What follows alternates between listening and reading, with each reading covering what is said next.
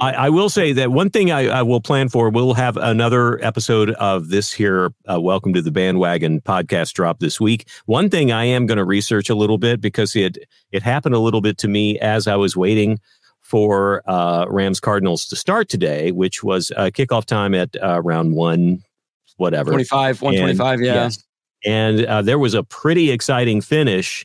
Oh yeah, to that Niners Browns game, and I think they were down to the last minute 16, something like that.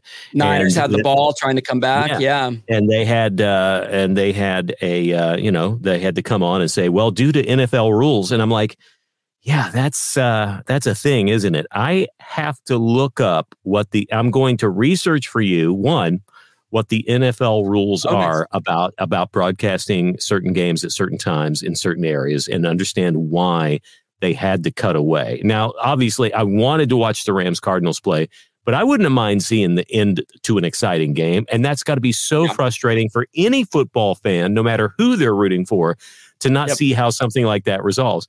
So I'm going to look that up, and I'm also going to research maybe some of the most frustrating last minute interruptions of all time, because one thing that I remember very specifically is from growing up is the Heidi game.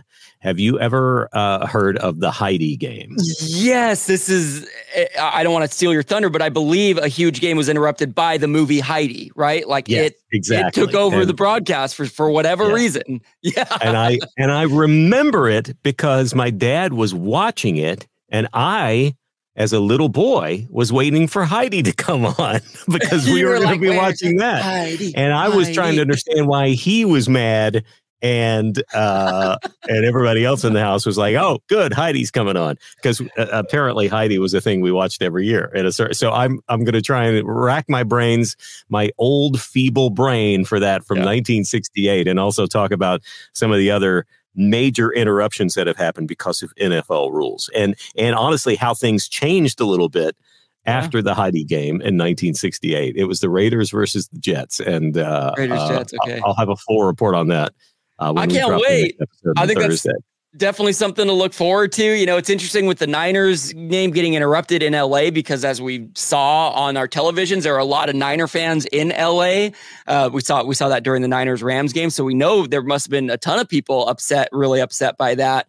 And I'd be so curious, what the regional breakdown is as well. If this, that game was being shown elsewhere and was not interrupted. And I'm with you. I'm a huge Rams fan. I wanted to see the start of it, but I'm like, well, the start of the game usually is the kind of least exciting part of the game. Takes a little while for things to get going, and there wasn't that much time left. And also, we watch from different areas. I am not getting the LA feed where I'm watching usually on Sunday. And the switchover to the next game was not the smoothest in my little area, because I got a test pattern with an annoying tone for about 20 seconds. Oh, just the constant tone, huh? That constant, not the beep.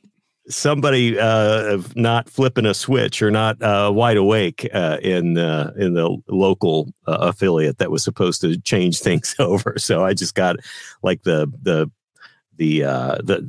clock, the time up top and all that. It was great. I took a picture of it because it's like, oh, is this ever going to go away? Will the game ever come on? Yeah. Not only did you lose the Niners game, this is what replaced it. Yeah. I had a very minor version of being interrupted by something. I told you I had to listen to the halftime in the very beginning of the third quarter on the radio. And I pulled into my garage. Actually, that has nothing to do with it. It was the Cooper Cup touchdown.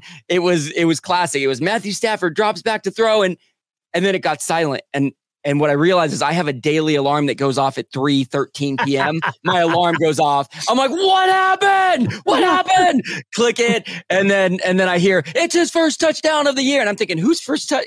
And of course, it was Cooper Cup, which makes sense because he was out for the first 3-4 games or whatever. Yeah, so that was my experience. That was couldn't have been timed better. It was almost comical. I just had to laugh at it.